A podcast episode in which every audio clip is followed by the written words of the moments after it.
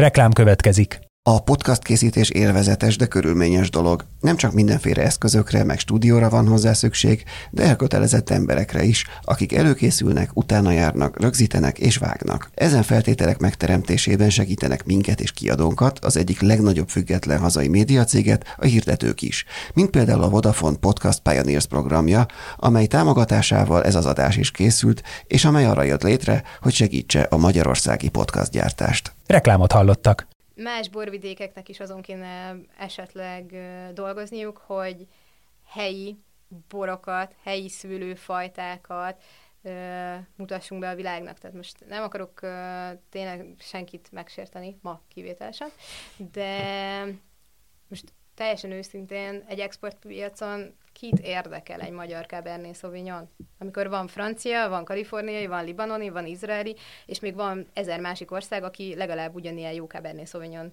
tud készíteni.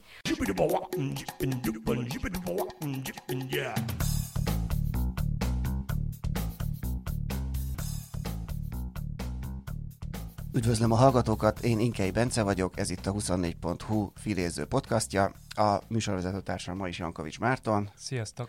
A mai vendégünk pedig Evans Victoria Sommelier. Sziasztok! E, méghozzá nem is csak az, hogy sommelier, hanem a legutóbbi magyar e, sommelier bajnokság nyertese, győztese, tavaly e, volt. Az idei ugye a Covid miatt maradt el, ha jól tudom de lényeg az, hogy te vagy most is akkor a regnáló magyar szomelié bajnok, sőt az első női szomelié bajnok is te vagy, ha jól tudom. Igen, olyan, hogy női szomelié bajnok olyan nincsen. Én még az első nő nemű szomelié, aki magyar bajnoki címet szerzett. Ez nagyon fontos, ugye, mert vannak bizonyos sportágak, ahol a nőit és a férfit meg lehet különböztetni. Ja, világos, én igen. ellen ugye azért hosszú évek óta küzdök, hogy én nem az ország legjobb női szomelié vagyok, hanem jelen pillanatban legalábbis deklaráltan az ország legjobb szomeliéje. Uh-huh. De igen, valóban az idei évben valószínűleg nem lesz megtartva, tehát jövő márciusig vagy hogyha a Covid helyzet úgy hozza, akkor akár még, még annál is tovább. Addig én, én vagyok egyenlőre az aktuális magyar bajnok. Igen, de a lényeg az, hogy te vagy az első nő, aki megnyerte mm. ezt a címet. Mennyire, mennyire férfias szakma ez a szomeli, és mennyire más a helyzet Magyarországon ebben különösen? Hát Magyarországon még azért erős visszacsengések vannak azzal kapcsolatban, hogy bizonyos szakmákban csak és kizárólag férfi dominancia van. Ez ugye tőlünk nyugatabbra már másképp van, tehát az oroszoknál is az egyik legjobb szomeli nő, a litvánoknál is, a svédeknál is az aktuális szomelié bajnokok mind nőneműek. Magyarországon mielőtt én bekerültem volna a versenyzésnek a véráramába, nem is igazán voltak nők, akik versenyeztek volna. Van, van rajtam kívül is más, aki, aki hölgy és nagyon tehetséges, viszont ők nem nagyon szerették volna az elmúlt években megmérettetni magukat, mert a férfi kollégák eléggé nehezményezik egyáltalán a, a nőknek a jelenlétét. Nekem is nagyon kellemetlen volt az első néhány év, mert ugye a legtöbb borász és a legtöbb szomeli mind-mind férfiak, illetve a Szomelié Szövetségnek a tagjai is, akik ugye zsűriznek és bírálnak a magyar bajnokságokon. Ők is 99%-ban férfiak, tehát viszonylag egy, egy, egy pionír voltam ebben a kérdésben, és nem is volt egyszerű, és nem, nem mondom azt, hogy újra csinálnám. Most már, most már nyilván kiegyensúlyozódott a helyzet, tehát most már mindenki elfogadta a létezésemet, és az egyenrangúság az bekövetkezett. De ez a nehezményezik ez miben mutatkozik meg például? Tehát, hogy ezt, ezt hogyan érzékeled? Ez csak ilyen nagyon áttételes módon, nem. vagy egészen közvetlen módon? Nem, eg- egészen közvetlen módon. Hát azért volt olyan, hogy hogy kellemetlenségek értek borkóstolókon, borászok véleményeztek, mert nem elég, hogy egyébként nőként kerültem ebbe a szakmába, hanem viszonylag fiatalon is a többi szomeliéhez képest, tehát én mondjuk már 25 évesen a Michelin csillagos Kostasznak voltam a head szomeliéje, és hát ez nem feltétlenül mindenki számára volt szimpatikus, illetve hát azért sokszor, sokszor azok a női férfiak között zajló poénkodások, amik szerintem abszolút nem viccesek, vagy bizonyos uh, fokon úgy is mondhatod, hogy ilyen vegzálás, vagy, vagy zargatás, vagy zaklatás. Tehát én ezeken mind-mind keresztül uh, mentem, és, uh, és hát ugye a versenyzésnél is uh, nagyon nagyon nem volt egyszerű a helyzet. De hát aztán most már ez, ezt megugrottam. És te ezeket a helyzeteket ilyenkor hogy kezeled? Tehát, hogy ilyenkor szóvá teszed, hogy beleállsz ezekbe a konfliktusokba, és így akkor hogy mondjam, van, hogy így sikerül uh, tudatosítani azt, hogy itt valami nagyon nem oké? Okay? Mindig is sikerült egyébként, tehát hogy én, én azt gondolom, hogy, hogy uh, egyrészt fontos volt az az elmúlt években az, hogy én uh, nagyon nagyon komolyan vettem a, a továbbképzést, a készülést és, és minden hasonló dolgot, de másfelől azért én vagyok valószínűleg az első nő, aki idáig eljutott, mert én beleálltam ezekbe a konfliktusokba, hogyha lehet így mondani. Én hangot adtam annak, hogy ez egy óriási probléma, hogy nincsen egyenrangúság bizonyos kérdésekben, ami a mi szakmánkat illeti, és, és végül is hát keresztül mentem a falakon, és, és ez a konfliktus ez feloldódott, és én úgy gondolom, hogy ez azért nagyon fontos, mert akik már utánam következnek, és ez már most is látszódik, tehát most már van egy-két 20 éves fiatalabb lány, aki a szomelié pályára lép, nekik már könnyebb lesz. Tehát mindig az elsőnek a nehéz, és akkor utána, utána ez már egy szokás jogá válik, és, és mondjuk tíz év múlva biztos egyszerűbb lesz. Azt szerintem a hallgatóinknak a többséget nyilván tudja, hogy, hogy nagyjából mivel foglalkozik egy szomelié, de el tudod mondani röviden, hogy, hogy mit, kell, mit kell, mi kell ahhoz, hogy valaki szomelié legyen, és hogy mit csinál pontosan? Igen, hát Magyarországon általában, aki tudja, hogy mit jelent a szomelié, az is csak annyit tud belőle, hogy, hogy a szomelié az borszakértőt jelent. Ez ez abszolút egy, egy helytelen állítás, ezt nem is tudom, hogy ez hogy került be a köztudatba. A szomelié alapvetően minden italnak a szakértője, ami egy éttermi környezetben előfordulhat. Tehát nekem ugyanolyan tudásomnak kell legyen az ásványvizekről, a sörökről, a kávékról, a viszkikről, a koktélokról, nyilván koktélokat nem elkészíteni, de, de ugye ismerni az összetevőket és a történetüket, és a borokról. Tehát ez egy rendkívül összetett szakma, és ezért mm, ezért is egy ilyen élethosszig tartó tanulási folyamat. Az, hogy mi kell hozzá, hát nyilván a szorgalom az nagyon fontos. Én is amellett, hogy, hogy nyilván a világ összes borkóstolóján ott voltam mindenféle európai, meg ázsiai, meg amerikai borkóstolókon az elmúlt években. Én ugye megcsináltam Németországban a Nemzetközi Borakadémikus képzést is, ez, ez a világon csak két helyen tanulható, Magyarországon ugye értelemszerűen nem, és a magyarok 1990 óta vizsgáznak ebben a, ebben a borakadémikus rendszerben, és azt hiszem, hogy velem együtt 36 borakadémikus van összesen Magyarországon, tehát ugye ez is a, az elméleti oldalunkat, meg a vakusztási képességénket erősítette ez a másfél év, amit ott eltöltöttünk az intézménybe, de hát ugye a tehetséget nem lehet kivonni ebből az egyenletből. Tehát a vakóstolási öm, feladatokat versenyeken, vagy az életben mm, tehetség nélkül csak egy bizonyos szintig lehet megugrani. Tehát oké, okay, hogy én, én is nagyon sokat képeztem magamat, de az a kis plusz, az, az, az szerencsére az a tehetség. És az, hogy a hogyan uh, merült fel, hogyan vette részre, hogy neked ez van tehetséget? hát igen, ez, ez az örök vicc, hogy egyetemista koromban nagyon szerettem inni és bulizni, és kiderült, hogy ehhez tehetségem is van.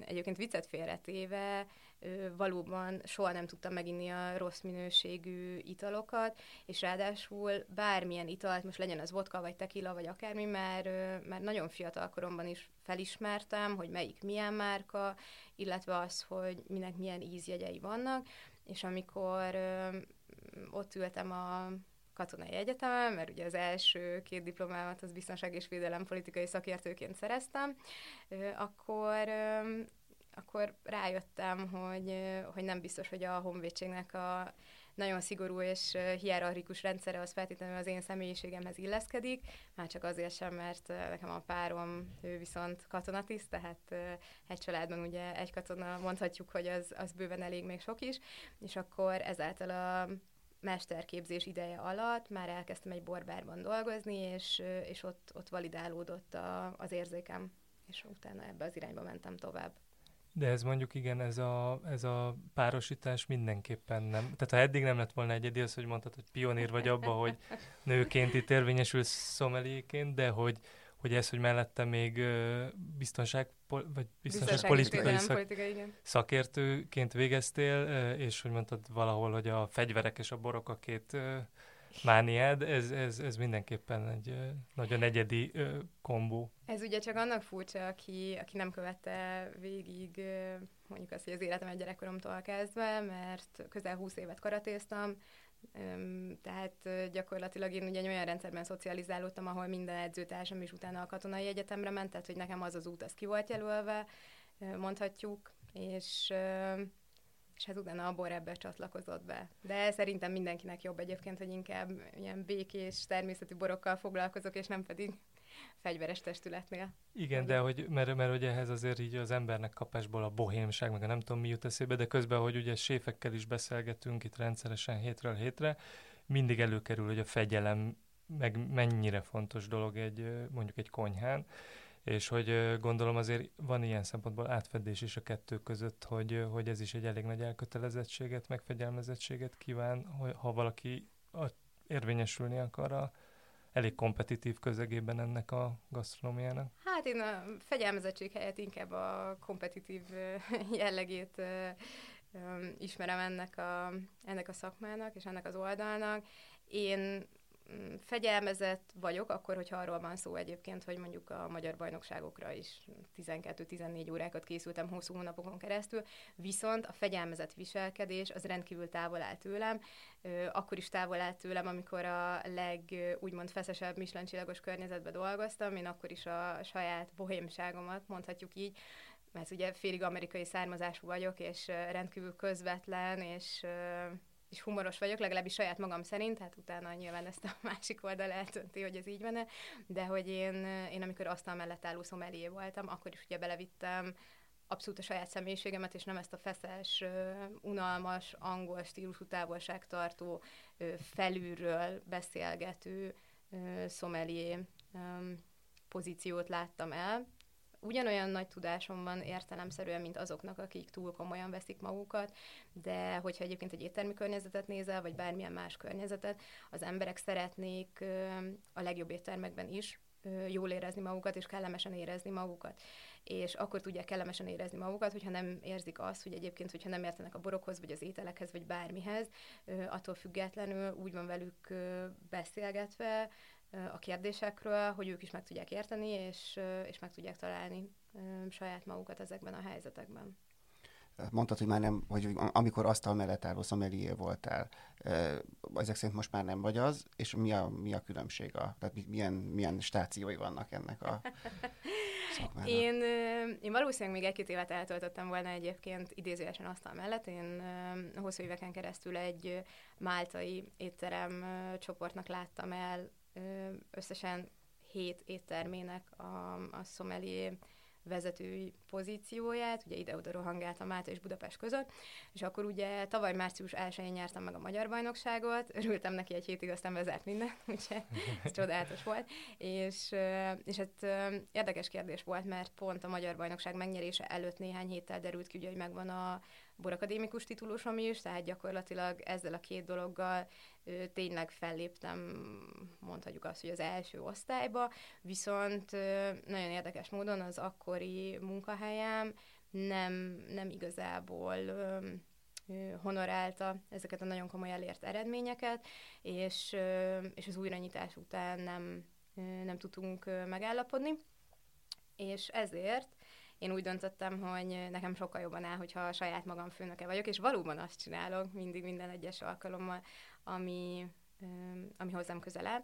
Ezért csináltam egy saját vállalkozást, 11 borászatnak vagyok országszerte a szakmai tanácsadója. A borokat nem én készítem, ez, ez nagyon fontos, hogy borász nem vagyok, viszont a házasításokba, az árazásokba, a brandépítésbe, az exportba és a marketing dolgokba segítem ugye a borászatokat, illetve emellett körülbelül 20 különböző étteremnek írom a, a bor és az itallapját, akár állandó szerződéssel, akár egyedi megbízásokkal, de hogy igazából ennek az egésznek az, az a fő koncepciója, hogy én ugye pici borászatokkal dolgozok együtt leginkább, akik nincsenek bent a nagy borkereskedéseknél, sem a hiper-szupermarketekben, és amikor írok borlapokat, bistróknak, fine dining éttermeknek, országszerte minden, mindenféle ár és minőségi színvonalú helyeknek, akkor azoknak a borászatoknak a borai tudom a borlapokon megmutatni, akiknek a szakmai tanácsadója vagyok, akiknek lehet, hogy két, vagy három, vagy négy hektárjuk van összesen, tehát hogy akik nem készítenek akkora mennyiséget, hogy, hogy ez volumenként meg tudjon jelenni, viszont elképesztően jó áron, nagyon magas minőségű borokat készítenek, és akkor így boldog ugye a borászat is, mert, mert nekik is ez fontos brandépítés szempontjából, boldog az étterem is, hogy nem tudsz borokat vásárol, és boldog vagyok én is. Tehát akkor ebben van most egy ilyen közvetítői szerepkör az éttermek és a borászatok között Hát gyakorlatilag olyan, mint hogyha ha ezáltal ugye kiiktatnám azt a köztes szereplőt, ami, ami mondjuk egy borkereskedés, tehát az ugye anyagi szempontból a borkereskedésnek jó, a borásznak ugye kevésbé, mert nyilván eléggé nyomott áron veszik át a borkereskedések a borászoktól még a nagyon jó borokat is. Tehát, hogy igen, én, én mint a, a, az összekötő elem jelentkezek ebben, ebben az egyenletben lehet már bizonyos éttermek étlapján is látni, hogy feltüntetik, hogy, hogy különös, amióta megnyerted a, a, a bajnokságot, hogy, hogy te állítod össze a, a borlapjukat. Ezt hogy kell elképzelni? Hogy, hogy mitől függ, miért, miért Na, tehát, hogy, hogy hogyan állítasz össze egy borlapot, és hogy, hogy mi, mi az, amire mi nem is gondolnánk, amikor ezen erre gondolunk? Hát az elsődleges az az szokott lenni, hogy ugye kérek egy étlapot az étlapból egyrészt nem csak azt látom, hogy milyen stílusú konyhát visznek, hanem azt is látom, hogy ugye milyen, milyen árazással dolgoznak. És akkor ugye ez az első rendű szempont, hogy a konyhához illeszkedjen, illetve olyan borokat javasoljak, és tegye fel a borlapra, amik egyébként abba az árszínvonalba tartoznak. Tehát magyarán, hogyha van mondjuk egy, egy nagyon, nagyon aranyos cuki kis bistró, ők biztos, hogy mondjuk nem, nem feltétlenül abba gondolkodnak, hogy most nem tudom, mondjuk kaliforniai ezer dolláros borokat szeretnének értékesíteni.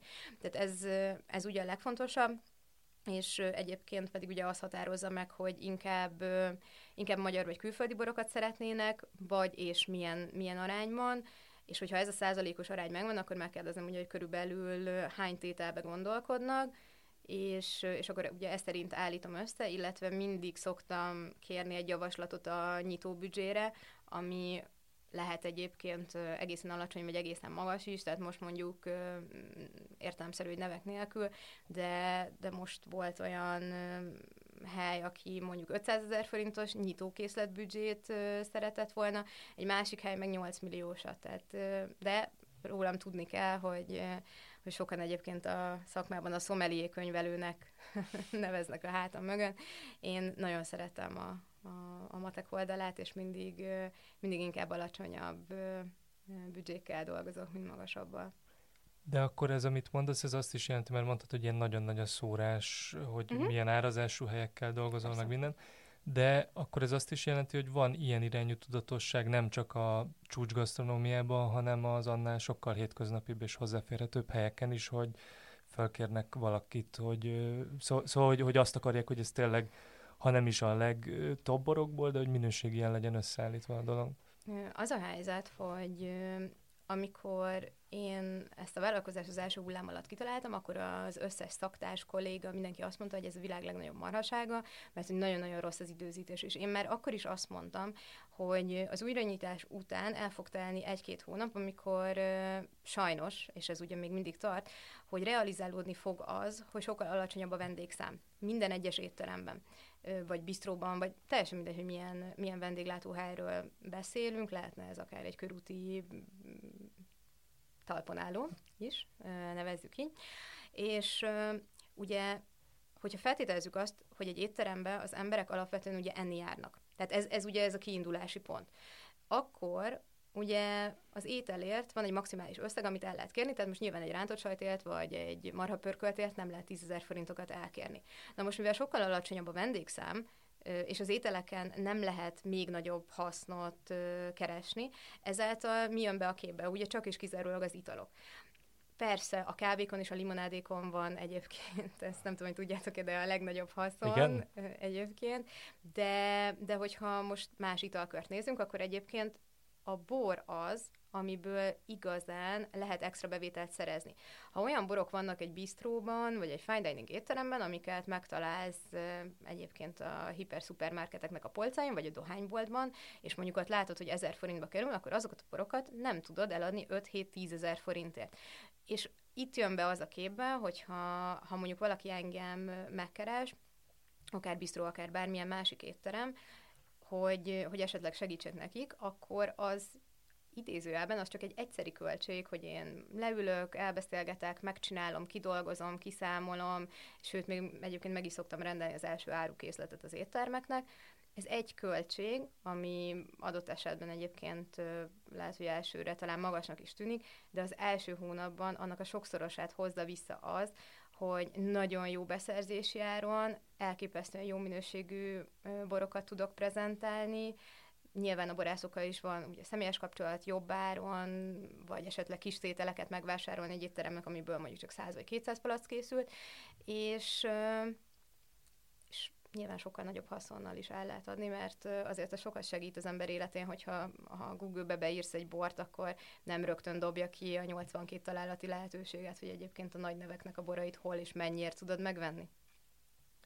Egyébként van ilyen, te hogy látod most, hogy az éttermeknek hány százaléka az, aki, aki profival állíthatja össze a, bor, a borlap, vagy egyáltalán van-e borlapjuk, hiszen nem is, nem is minden, még, még, most sincs minden éttermnek borlapja feltétlenül. Hát most ugye szűkebb a keresztmetszet, mert ugye vannak azok az éttermek, ugye a Top amik újra nyitottak. Ott ugye van szomelié, de általában úgy vannak a helyek, hogy ahol korábban három-négy szomelé volt, ott most egy darab szomelé van, és nem azért, mert egyébként nem szeretnének többet felvenni, hanem azért, mert nem csak én vagyok az egyetlen, aki az asztal mellől ellépett, hanem az első és a második hullám azt okozta, hogy nagyon sok megbecsült szakembert küldtek ugye az éttermek fizetés nélkül szabadságra, és akkor ők azt mondták, hogy inkább keresnek kevesebbet, de elmennek borkereskedésekhez szaktanácsadóként, vagy, a, vagy bármi másként dolgozni, ami egy biztos 8 órás bejelentett fizetés, és, és az, az ugye meg is maradt, tehát ugye szomelié hiány van. De mondjuk van Budapesten most hát nyolcnál nem több fine dining étterem, ami nyitva van, ahol ugye van általában egy szomelié, és uh, ahol ugye nincs szomelié, ott egy érdekes kérdés van, Szerintem összesen hárman vagyunk így a szomelié bajnokok közül, akiket frekventáltan keresnek országszerte borlapok összeállításának feladatára. Tehát inkább mondhatjuk azt, hogy hogy 90%-a az éttermeknek nem kér segítséget, vagy maximum ugye olyan segítséget kér, hogy mondjuk valamelyik borkereskedéstől oda megy hozzá egy területi képviselő, és akkor aláírnak szépen egy szerződést, hogy akkor kizárólag attól a kereskedéstől érkeznek a borok, és ők ezért cserébe megírják a borlapot. És hogyha nincs rajta az adott kereskedésnek a logója, akkor is most már gyakorlatilag a civil emberek is, hogyha kinyitnak egy borlapot, akkor azonnal látják, hogy ez melyik kereskedőtől van. Szerintem ez mondhatjuk azt, hogy ez abszolút nem szexi, nem tudatos, és biztos, hogy nem célra vezető. Tehát sokféle helyről érdemes egyébként a borokat összeválogatni. Remélem, hogy, hogy ez fokozatosan úgy el fog fejlődni, hogy minél minél többször beszélek különböző fantasztikus műsorokban ezekről a kérdésekről, annál, annál több helyel fogok tudni esetleg közösen dolgozni, és az egy távlati cél, hogy, hogy a korábban velem dolgozó szomelié helyetteseimet is, ha, ha annyi megkeresés lesz, akkor beintegráljam ebbe a, ebbe a vállalkozásba. Szeretnék egy ilyen nagyon-nagyon laikus alapkérdést feltenni a borokkal kapcsolatban, Nyugodtan. hogy említetted itt példaként, hogy ezer dolláros kaliforniai hm? bor, és hogy így felmerül ö, a, a, a, az emberben sokszor, hogy meddig ö, van valós értéke, ö, a, a, ami pénzben kifejeződhet egy bornak például. Tehát, hogy hol húzódik az a határ, ahol még tényleg azt fizeted meg, hogy ez annyival jobb, és hol jön be a brandépítés, vagy az egyéb ilyen nem gasztronómiai, hanem ilyen hozzáadott, vagy akár sznobéria, vagy bármilyen tényezők ebbe a képletbe, Hát, ha ez a kérdés egyszerű lenne, akkor valószínűleg nem lenne nekem se munkám. Az a helyzet, hogy nagyon sok minden tudja befolyásolni a boroknak az árát. Kalifornia az egy teljesen különálló példa, mert egyébként Amerikában ugye nagyjából minden drágább, mint bárhol máshol a világon. Egyébként a, a borok is, csodálatos borok vannak, egyébként ezer dollárt még, még még adott esetben egy, egy számomra kedves borért még én is egyébként kifizetek, de ritkán természetesen, tehát hogy ezért ez nem, nem ez a mindennapos, de kaliforniai boroknak az árazását nagyban befolyásolja az, hogy, hogy ott van ezekre kereslet, egyrészt, másrészt pedig ők sújtják leginkább az időjárási viszontagságok az elmúlt években. És ugye az erdőtüzek miatt nem csak azzal van a probléma, hogy az adott évjáratnak a termése ugye elpusztul, hanem azzal is, hogy, hogy a füst szennyezés miatt az a terület a következő 10-15 évben gyakorlatilag ugaron lesz tartva. Tehát így egyértelmű, hogy a kaliforniai boroknak az ára egyébként az elmúlt években exponenciálisan emelkedett. De hogyha az egyébként klasszikus példákat nézzük, ugye a francia borok, azok, amik ugye általában a világ legdrágább boraik, Um, ott ugye egy nagyon régi kultúra van, és, és egy 1855-ben megállapított uh, klasszifikációs rendszer. Oda ugye beesnek bizonyos, bizonyos sátók, bizonyos kastélyok, azoknak az ára rendkívül magas, illetve Bordó mellett Burgundiában is vannak ugye olyan történelmileg egészen hihetetlen borászatok, amiknek az ára akár ugye 10-15 ezer euróra is tud rúgni. De most az, hogy mennyit ér egy bor, most egy olyan borászat, ami 1395 óta létezik, azt gondolom, hogy ott ö, azt a vegyük azt, hogy ezt a 700 éves tapasztalatot, hát ö, azt, azt, meg kell és meg is lehet fizetni alkalmanként. De a valóságban én úgy gondolom, hogy, hogy ott a lélektani határa szerintem egyébként az 1000 dollár, 1000 euró környékén van. Ami a fölött van, most legyen ez bor, vagy pesgő, vagy, vagy gyakorlatilag bármilyen egyéb termék, az, az már a név.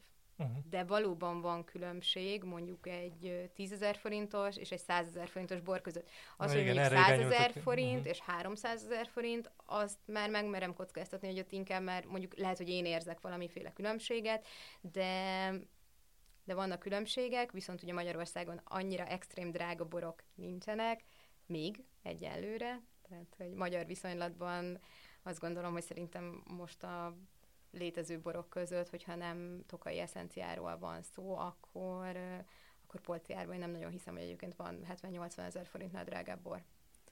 És akkor ezek reális, igen, akkor ezek reális különbségek általában, amik ár, árban lecsapódnak. Külföldön igen, magyar boroknál még, még óriási problémát okoznak a, az árazásbeli ö, tévedések, nevezzük így joviálisan ezt a kérdést. Azoknál a borászatoknál, akikkel ugye együtt dolgozok, mint szakmai tanácsadó, ott ugye van szerencsére beleszólásom és ráhatásom a, a polci árakban, más borászatoknál ugye nincsen, és nagyon sokszor rendkívül túlárazottak a borok, és most teljesen mindegy, hogy fehér vagy vörös. Nem tudom, hogy, hogy ezek a viszonyrendszerek vagy viszonyítási pontok hogy alakultak ki. Vannak elképzeléseim, de ugye semmelyik borvidéket és semmelyik borászatot nem szeretném megsérteni, de ezek az árazásbeli tévedések a 90-es évek elejével, a hmm. rendszerváltás után kezdtek el kialakulni. Ezeken dolgozni kell, mert ugye mindenki, aki kedveli a borokat, és nincs éppen Covid, akkor ugye mindenkinek lehetősége van egyre többet utazni. És most mindegy, hogy ez Spanyolország, Franciaország, Olaszország, vagy a világnak bármelyik része, az emberek szembesülnek másmilyen borokkal, és azzal, hogy azok a borok mennyibe kerülnek. És én azzal szoktam példázni, hogy a Spanyolországban az utolsó utáni faluban eltévedsz, és bemész egy 5 négyzetméteres boltba, és leveszel egy, egy óriási vörösbort szeretnél inni, és leveszel 20 euróért egy vörösbort, dögös lesz, jó lesz, koncentrált lesz, és és elképesztően jó élmény lesz. És ez Franciaországban is ugye ugyanígy igaz. Tehát még ezen, ezen azt gondolom, hogy még egy, még egy picit kell a magyar borok tekintetében dolgozni. Egyébként mennyire a magyar, azok az éttermek, ahol te dolgozol, ott mennyire, hány százalékban van a magyar bor, és mennyiben, mennyire, kül, mennyire hoznak be külföldi Én borokat? azt szoktam javasolni, hogy hogy egyébként arányaiban úgy legyen, hogy mindenképpen több legyen a magyar, mint a külföldi, és, és a pesgő sámpány kérdést azt külön kezdelem, tehát hogy az, az, az a borlapnak nem, nem képezi a százalékos részét, tehát ugye a champagne, prosecco, káva, termékek az, azok külön állnak a százalékoktól, de egyébként én azt szoktam javasolni, hogy 60 százalék, 40 százalék, vagy 70 százalék, 30 legyen a magyar boroknak a javára. Ami azért van, és még egyszer mondom, hogy nyilván a COVID helyzet befolyásolja ezeket a kérdéseket is, mert az az érdekes benne, hogy a magyarok többsége éttermi környezetben is magyar bort szeretne fogyasztani. Ez, ez számomra is meglepő, de így van. Tehát, hogy van valamiféle ö, jó értelemben vett borhoz kötődő hazaszereteti érzület. És amikor vannak ugye külföldiek Budapesten és, és egyéb városokban, ők is ugye magyar borokat szeretnének kóstolni. Tehát, hogy én ezért gondolom azt, hogy, hogy jobb, jobbak az arányok úgy, hogyha a magyar borból van több.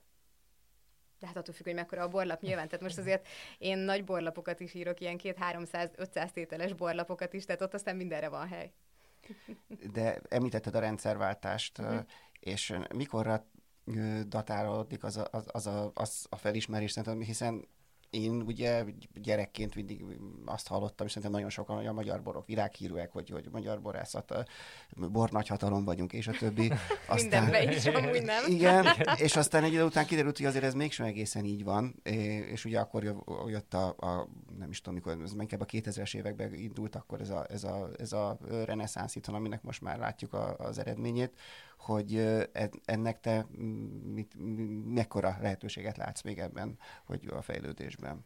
Hát Magyarországnak a bor nagyhatalmi pozícióját azt egyetlen egy dolog validálja, és validálta mindig is, és ugye ez viszont egyértelmű, hogy a tokai aszú. Na most egy olyan bor kategóriáról és egy olyan borstílusról beszélünk, aminek az írásos emlékei már az 1500-as évek végén ugye leírásra kerültek, és az egyetlen bor volt egyébként akkoriban, és évszázadokkal később ehhez csatlakoztak a portói borok meg a madeirák, hogy egyébként szállíthatóak is voltak. Tehát, hogy azért is lett a tokai asszú világhírás, azokban az évszázadokban, most beszélünk egyébként már gyakorlatilag a 17. századról is akár, mert az orosz udvarba, a francia udvarba is el tudtak jutni, és ráadásul még emellett fantasztikusan jó minőségűek is voltak. Tehát ugye azért, hogyha hónapokig szállítasz valamit hőmérséklet szabályozás nélkül, akkor azért nem, nem, nem túl sok az esély arra, hogy a, hogy a nap végén ez bor lesz, és a tokai a borok voltak. Mindenki egyértelmű az egész világon, hogyha kimondod azt, hogy magyar bor, akkor tokajra fog asszociálni, és ez így helyes is, és rendben is van. A probléma azzal van, hogy a világ ízlése most jelen pillanatban ugye az egészségtudatosság miatt elfordul a cukortól, és inkább a száraz, könnyed, alacsonyabb alkoholú ö, borok irányába ö, halad, tehát ugye az aszú az megmarad egy ö, egy... Kuriózum? Egy, hát igen, és, és megmarad a világ legjobb édesborának, ezt, ezt biztosan állíthatom, mert rengeteg édesbort kóstoltam az egész világról, de másmilyen, másmilyen irányba kell haladnunk, hogyha a bor nagyhatalmi szerepkörre szeretnénk törni, és az egész biztos, hogy nem a bikavé, ami ugye a rendszerváltás előtt készült, sokkal nagyobb mennyiségben, mint amennyit egyébként az egri borvidék ugye összességében mondjuk tíz év alatt el tudott volna készíteni, de hát ez már csak ilyen szemantikai, meg matematikai kérdés, ezt, ezt hagyjuk is. Sokat kéne dolgozni a bor export kommunikáción, és nagyon előremutató lenne, hogyha esetleg más borvidékek is azt a példát követnék, mint Tokaj, hogy most ugye Tokaj kiemelte a száraz furmintot, mint mint export lehetőséget, és egyébként a világ borszakértőit nagyon érdekli is, és most már nagyon sok két-három Michelin helyen is találkozunk száraz tokai furmintokkal, akár ugye a leghíresebb családtól, a Szepsitől, akár kisebb borászatoktól is. Más borvidékeknek is azon kéne esetleg dolgozniuk, hogy helyi borokat, helyi szülőfajtákat mutassunk be a világnak. Tehát most nem akarok tényleg senkit megsérteni, ma kivételesen, de most teljesen őszintén egy exportpiacon kit érdekel egy magyar Cabernet Sauvignon? Amikor van francia, van kaliforniai, van libanoni, van izraeli, és még van ezer másik ország, aki legalább ugyanilyen jó Cabernet sauvignon tud készíteni. Tehát én úgy gondolom, hogy valahogy akkor, akkor lenne validálva az a, az a szerep, amit magunkról ugye állítunk a magyar borok minősége kapcsán, hogyha ha inkább esetleg tényleg az egri és a szexádi bikavér stílusokon kezdenének el a borászatok dolgozni, ebben egy harmónia jönne létre, tehát nem minden borászat más arányokkal és más érlelési hosszúsággal dolgozna, az is sokat segítene, hogyha egyébként a két borvidéknek a bikavér szabályozása össze lenne hangolva, és nem az lenne, hogy az öt szomeliét az leszámítva az országba senki nem tudja, hogy éppen melyik évben milyen ö, milyen érlelésen kell a boroknak keresztül menni, vagy például az, hogy mondjuk az egri bikavérhez 13 féle szőlőfajta használható, a szexerdihoz meg 19, tehát hogy sok szerencsét, hogy kitalált, hogy miben mi van. Tehát én úgy gondolom, hogy, hogy egy kicsit tisztázni kéne a, a, a borokkal kapcsolatos sorainkat. Látsz ilyenfajta tisztázódást, vagy, vagy említetted most Nem. ezt a... Nem. Szeretnék, remélem, hogy Mhm. mm-hmm. Tehát ezek a beszélgetések hozzásegítenek. Egyébként azt, azt nem tudom, hogy mennyire tudom jól, hogy a ö, magyar ö, vörösborok talán, de lehet, hogy általában is a magyar, általában magasabb alkoholtartalmúak, mint a, a mint a külföld, hasonló kaliberű külföldiek, és hogy ez, ez, ez minek köszönhető?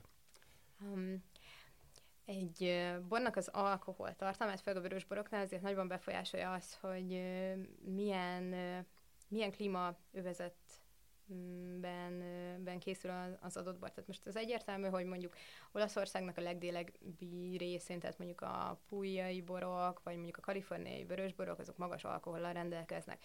Tehát most ezeket a nagyon-nagyon-nagyon meleg meleg országokat, most ezt így ki is, ki is hagynám ebből a gondolatmenetből, de Ma- Magyarországon valóban az divatos, hogy, hogy bizonyos borvidékeken a vörös borok ilyen 15-16 vagy akár 16 és feles alkoholig felfutnak, holott a velünk megegyező klímával rendelkező országoknál, ugye Ausztria minimálisan hidegebb, de, de megközelítőleg hasonlók az éghajlati adatai, illetve Franciaország középső és északibb részével vagyunk egyébként egy, egy éghajlaton.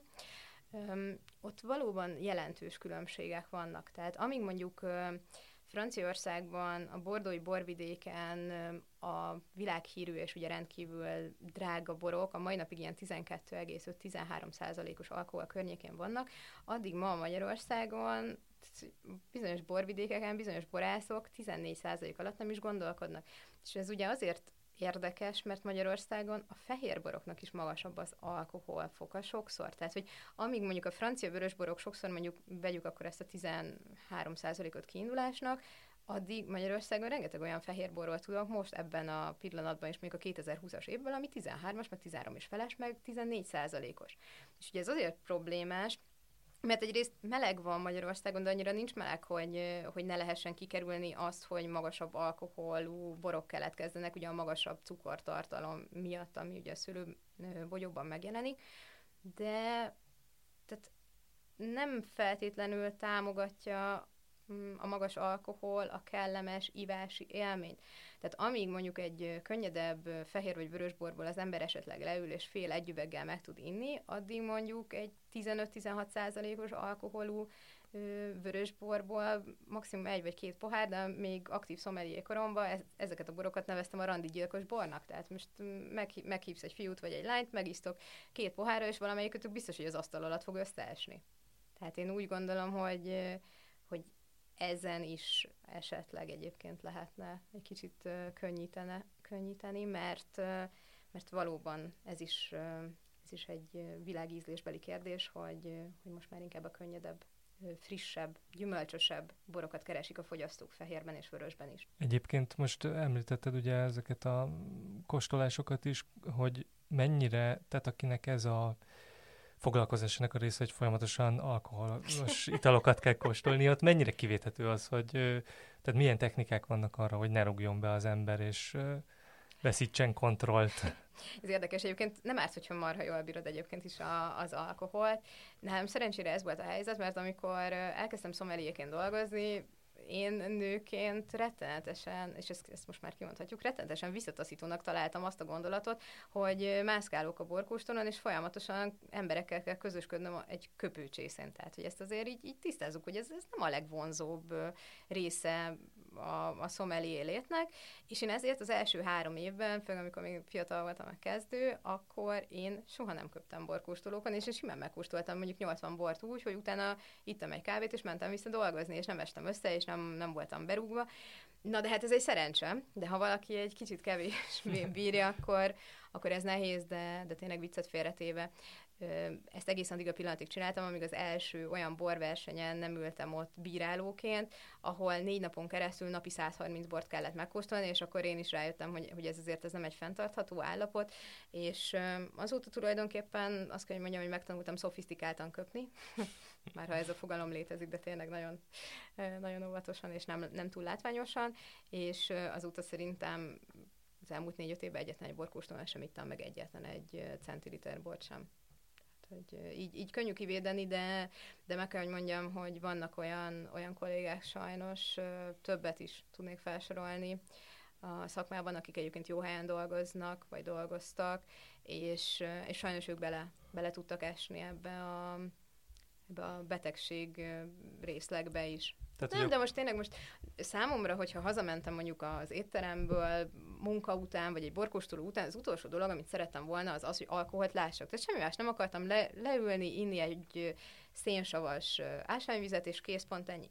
Na most, hogyha egyébként folyamatosan alkohollal foglalkozol, és utána te még hazamész, és egyébként nem is arról van szó, hogy egy pohár bort megiszol, hanem kinyitsz egy, egy vodkát, egy unikumot, meg egy sört, akkor, akkor azért elég könnyű mm, átesni a ló túloldalára.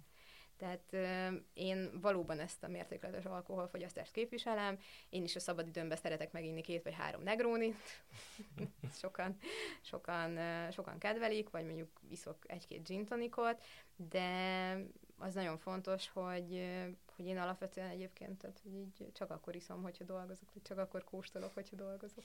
Másnapos mikor voltál utoljára? Hmm, hát szerintem egyetemista koromban, de akkor is azért, mert akkor még nem feltétlenül ezt a nagyon magas minőséget tudtuk fogyasztani. Tehát, hogy ez, a, ez az örök vicc, de, de igen, tehát azért a katonai egyetemen a kevertek és a, a hasonló csodálatos termékek azok nagy, nagy kultusznak örventek, szerintem ez még akár a mai napig is így lehet. És egyébként annak, akinek nem ez a foglalkozás, de időnként belesik ebben, nekik mit, mit ajánlasz, tehát hogyan lehet ezt a legegyszerűbben kikerülni. Nyilván úgy, hogy az ember nem iszik össze-vissza mindent hülyeséget, ez alap, de egyébként, ha mégis egyrészt mik, mik, milyen olyan dolgok lettek, ami nekünk nem jut eszünkbe, másrészt, ha már mégis úgy alakult, hogy az ember másnapos, akkor, akkor mit, mi az, ami, ami esetleg olyan, ami, ami szintén nem a nem forog közkézen olyan megoldás?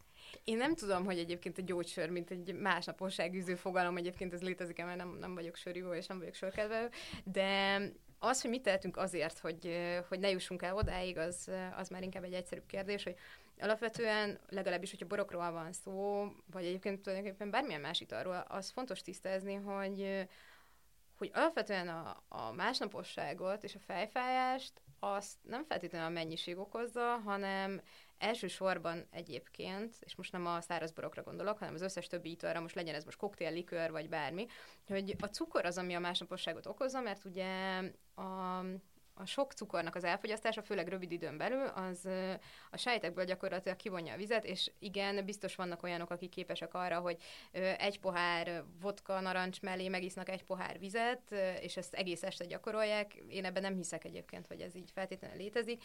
Tehát mindenféleképpen az alacsony cukortartalmú italok, amik megoldást nyújthatnak arra, hogy egyébként ne legyen fejfájás, meg ne legyen másnap rosszul lét, ebből, ebből a helyzetből. És ezért egyébként, ami, ami a legjobb megoldás, az biztos, hogy, hogy a szénhidrátot nem tartalmazó párlatok, tehát mondjuk viszki tisztán, konyak tisztán, vagy egy vodka szóda, vagy pedig ugye a száraz borok. Csak ugye a száraz borokon belül is, és tudom, hogy a Bence mire, mire, mire gondolt, hogy mire szeretne rá, rávilágítani, a másik dolog, hogyha valaki mondjuk csak borozik, és mégis eszméletlen fejfájással kell másnap, akkor ez két ok miatt lehet. Az egyik az az, hogy vagy tokai asszúból megivott három üveget, és akkor ugye nem maradt víz a kis testében, vagy pedig azért lehet, mert, mert mondjuk sok friss fehérbort vagy rozét fogyasztott el. Ugye a fejfájásnak az egyik fő kiváltó oka a borok esetében az a magas kéntartalom. A kén nem egy üldözni való mm, elem, tehát hogy semmilyen egészségkárosodás nem okoz, és azok, akik a kémmentes boroknak a kultuszát hirdetik, azok borzasztóan rosszul közelítik meg a helyzetet, mert Kevés kén ez mindenképpen szükséges azért, hogy a borok mikrobiológiai szinten stabilak legyenek, azért, hogy eltarthatóak legyenek, nyitott és zárt állapotban is, és azért, hogy legyen bennük fejlődési potenciál. De nem mindegy, hogy, hogy ez egy értelmezhető kémmennyiség, összkémben és, és szabadkémben, ezek azok az értékek, amik a borban megjelennek, vagy pedig esetleg a kénszín túl van húzva bizonyos érdekek miatt. Erre, erre akkor vannak a legjobb példák, amikor valaki um, friss, tehát mondjuk most 2021-ben 2020-as rozét vagy 2020-as fehér bort fogyaszt, hogy ugye a palackozás előtt azért történik egy kénezési folyamat, ami ugye fontos a stabilizálási szempont miatt. Viszont a kén szint a hónapok és az évek alatt ugye folyamatosan szelidül az adott borban.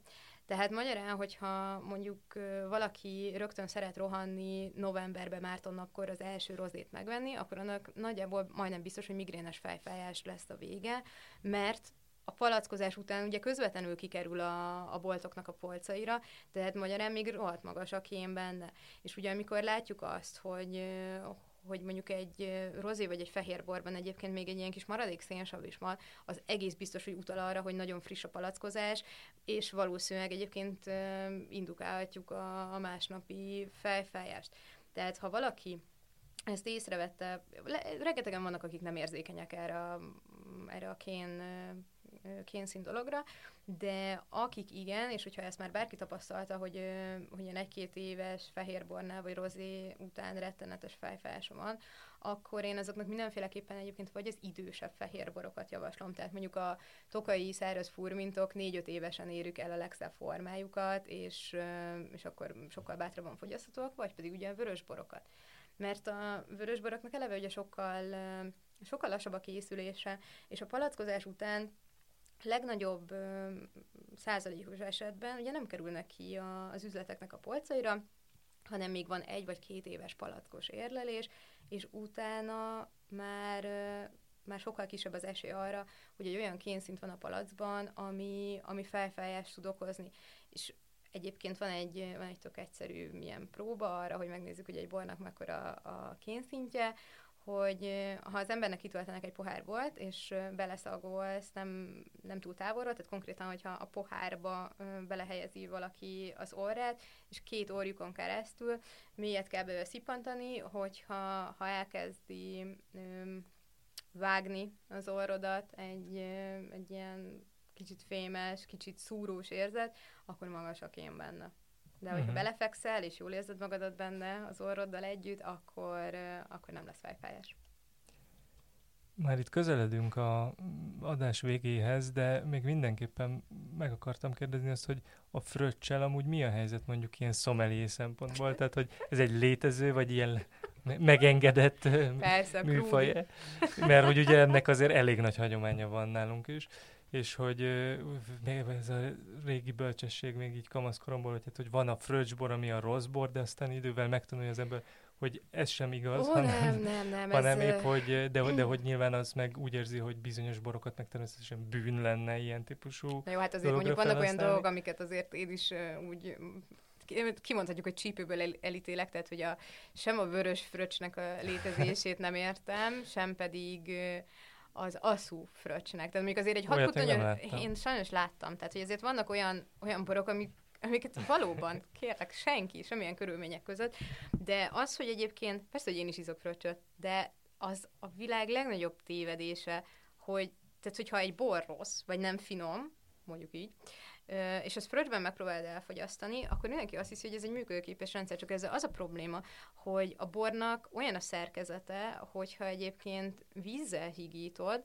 akkor a hibák sokkal jobban kijönnek. Uh-huh. Szóval, ha van egy nem túl jó borod, amit felöntesz szódával, akkor ez a nem túl jóból katasztrofálisan rossz lesz. Tehát, hogy én is nyilván, amikor 40 fok van, jó, hát én meg tudok inni egy-két üveg sámpányt is 40 fokba tűző napon, de hogyha nem ezt teszem, és, és mondjuk az egészségtudatosságra szeretnék figyelni, akkor én is nyilván inkább egy hosszú lépést fogok inni, de minőségi borba. És ami nagyon fontos, hogy bármennyire is szereti mondjuk valaki az írsai olivért, a cserszegit, vagy a sauvignon blanc, tehát a gyümölcsös, aromatikus szőlőfajtákat, fröccsbe borzasztó. De tényleg, tehát hogy azt nem tudom elképzelni, hogy ezek bárkinek is ízlenek. Tehát fröccsbe olyan bor kell, és én is ezeket szoktam inni, aminek neutrális viszonylag az ízvilága, és magas a savtartalma, mert akkor lesz frissítő jellegű, és a fröccsöt általában azért isszük, hogy felfrissüljünk, tehát legyen egy száraz furmint, vagy pedig legyen egy, egy olasz rizling, tehát hogy én ezeket tudom javasolni. Említetted néhány kérdésre ezelőtt, hogy példaként, hogy libanoni, izraeli és, és, és stb. És ez, én aki annyira nem vagyok, nem figyelem a, a bortrendeket, ez, ezeken például meg is lepődtem, hogy ezek ennyire jegyzetnek számítanak. Tudsz mondani olyan, olyat, ami szintén az elmúlt években lett például világon tényező, és, és nem is gondolnánk elsőre, hogy ott például ilyen, ilyen minőségű borok vannak? Hát Libanon egyébként nagyon régi borkultúrával rendelkezik, mert ott ugye alapvetően a 13. század környékén ugye a franciák vitték be a szőlőtőkéket, um, és vannak olyan borászataik, amik egyébként 150-200 évesek. Ugye Izrael a vallási és egyéb különállóságunk miatt nyilván egy, egy, egy zártabb zártabb képet mutat, de náluk is egyébként nem, nem újszerű vannak új öm, országok, amik elkezdtek bizonyos szempontból feljönni, és egyébként ez sajnos nem sajnos, de ez valóban a, a globális felmelegedés miatt történik. Tehát most már például Svédországnak a, a déli részén van egy sziget, Löttorp, ahol, ahol egy Hornsvinger nevezetű borászat 2007 óta készít borokat, és valószínűleg most még nem jó, persze nem jó, de tíz év múlva sajnos jó lesz. És például én nagy rajongója vagyok egyébként a, az angol tradicionális pesgőknek, amik amik azért ilyen fantasztikusak, egyébként van egy, egy nagyon híres a Nyetimber, és tényleg el, elképesztő jó minősége, mert sajnos a globális felmelegedés miatt ugyanarra a klíma övre kerültek, mint Franciaországban Champagne. Tehát sajnos az új belépő országok, amik mondjuk 10 vagy 50 éve nem voltak ismertek, az az, az időjárási változásoknak köszönhető, és, és hát lehet, hogy tíz év múlva, sőt, lehet, hogy arról fogunk beszélgetni, hogy melyik a kedvenc norvég borunk, vagy uh-huh. például mondjuk Dániában már saját klasszifikációs rendszerük van. Tehát mondjuk ilyen területi és minőségi besorolások vannak a borokra.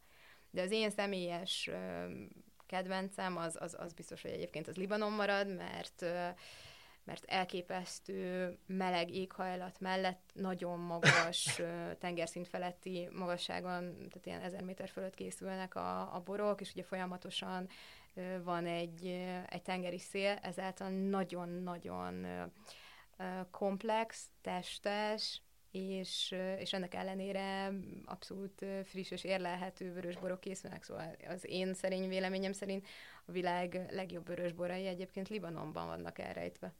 De és... kínai bort ne igyatok egyébként, mert az a legújabb hype, és, és pénz van, mint a pejva, meg hatalmas terület, meg több mint 20 borvidékük, de egyelőre még nem találták meg a, a, azt a mannát, amivel a minőség is létrejön. És ez a klímaváltozás, amit mondasz, és nyilván a borászatot is érint, ez a magyar területekre, tehát hogy ezt le kell reagálni, nyilván ez egy sokkal nagyobb és aggasztóbb dolog összességében, de hát mégiscsak érint egy csomó szakmát, meg területet, és különösen a borászatot, ami ennyire függ az időjárási viszonyoktól? Egyelőre Magyarországon még nem okoz az problémát, hogy egyébként um, túl, túl meleg időjárástól szenvedne, mert ugye vannak olyan országok, mint például ugye Amerikában is ez a helyzet, hogy sokkal hosszabb az érési szakasz, ami, ami ugye a szőlőnek rendelkezésére áll. Tehát Magyarországon az a dolog, hogy meleg van, vagy esetleg hosszabbak a nyarak, az, az vörösbor készítés szempontjából még akár egyébként segíthetne is. A probléma szerintem azzal van, hogy nem csak egy felmelegedés zajlik, hanem ugye és erről a, most már borászati szakkönyvek jönnek ki, hogy a kiszámíthatatlan időjárás jelenségeknek akkor a következik. Tehát most, ha az elmúlt heteknek az időjárását megnézed, én rengeteg képet láttam Szexádról, Tokajból és különböző borvidékekről, tehát szerintetek amúgy 2021-ben lehet majd minőségi bort inni? Hát elvétve. Tehát maradjunk annyiban, hogy, hogy azt még egyetlen egy borászat sem tudja kezelni, hogy mondjuk július közepén dióméretű jegek esnek hogy... Hát vagy az, hogy egész tavasz, máj, április-májusban alig volt napos idő, és folyamatosan esett, meg hát ilyenek. Először, legalábbis most az idei évjáratot tekintve, először az volt a gond, hogy négy hetes lemaradásban volt a szőlő, pontosan a, a napsütésnek a hiánya, és a, a hűvös idő, meg az eső, meg a minden miatt. Most meg ugye ez a probléma, hogy elindult ugye az érési folyamat, most meg gyakorlatilag a, a jég felnyitotta ugye a szőlőbolyoknak a felszínét, vagy, vagy egyáltalán magát a tőkét is tönkretette. Tehát szerintem inkább, ha Magyarországot vesztük figyelembe, akkor inkább arra kéne figyelni, hogy olyan borászatot védő megoldásokat hozzanak létre, tehát például mondjuk olyan hálók kerüljenek feltalálásra és kifeszítésre, ami megfelelő magasságban van a szőlőtőkéhez képest, hogy akkor is, amikor mondjuk ilyen, ilyen nagyméretű jegek esnek, azok ne tudják magát a, a szőlő növényt károsítani. Szerintem ez most a legfontosabb következő évekre nézve. Feltenném az előbbi kérdést így magyar viszonylatban is. Van-e olyan magyar borvidék, ami, ami most az utóbbi években tört fel, és esetleg számodra is újdonság? Az baj, hogy én Tokaj rajongó vagyok alapvetően, és Tokaj ott van a helyén már néhány évszázada. Én, én rettenetesen nagyra értékelem és respektálom nem csak a, az édesborokat, de ugye nekem alapvetően nekem a furmint az egyik kedvenc fajtám, tehát hogy én, én ezért is mondhatom azt, hogy ezzel kapcsolatban elfogult vagyok, ugye remek pesgők is készülnek ebből. De egyébként a másik, ami, ami számomra abszolút egy, egy kedves borvidék, az nekem Badacsony. És ott is azért, mert vulkanikus talaj van, tehát úgy látszik, hogy nekem, nekem ez a becsipődésem, hogy én szeretem a nem túl gyümölcsös, neutrális, magasabb savtartalmú fehérborokat, és Badacsonyban szerintem óriási potenciál van, mert Persze most, ha tudjunk azon, hogy Badacsonyban egyébként van olasz rizing, meg szürke barát, akkor nagyon sok érdekességet tudunk találni. Tehát vannak egészen egyszerűen olyan helyi védett eredetű szőlőfajtáik, a kéknyelű és a budai zöld, amik egymásnak a beporzó párjai, tehát a női és a férfi szőlőfajta, és az, azok csak ott is, ott is léteznek Badacsonyban, vagy például egyébként más kevésbé ismert szőlőfajták, mondjuk a vulkánusz például, tehát hogy abban én látok, látok fejlődést és látok potenciált. Nehéz a kérdés, mert Magyarországon 22 borvidék van, több borvidék van, mint Olaszországban, ahol megelégedtek 20 területi besorolással, és, és ebből azért klasszikusan azt gondolom, hogy, hogy Tokaj és, és Badacsony emelkedik ki, vörös-boros vidékeknél inkább csak egy-egy borászatot tudnék kiemelni, de hogy így, tehát hogy nincs számomra olyan, hogy most akkor azt mondjam, hogy akkor villány vagy szexárd, mert, mert mindenhol vannak jó és vannak, vannak nem jó borok. És hát ami még számomra nagyon izgalmas, de az a baj, hogy ott is csak egy borászat van, az a Bükki borvidék.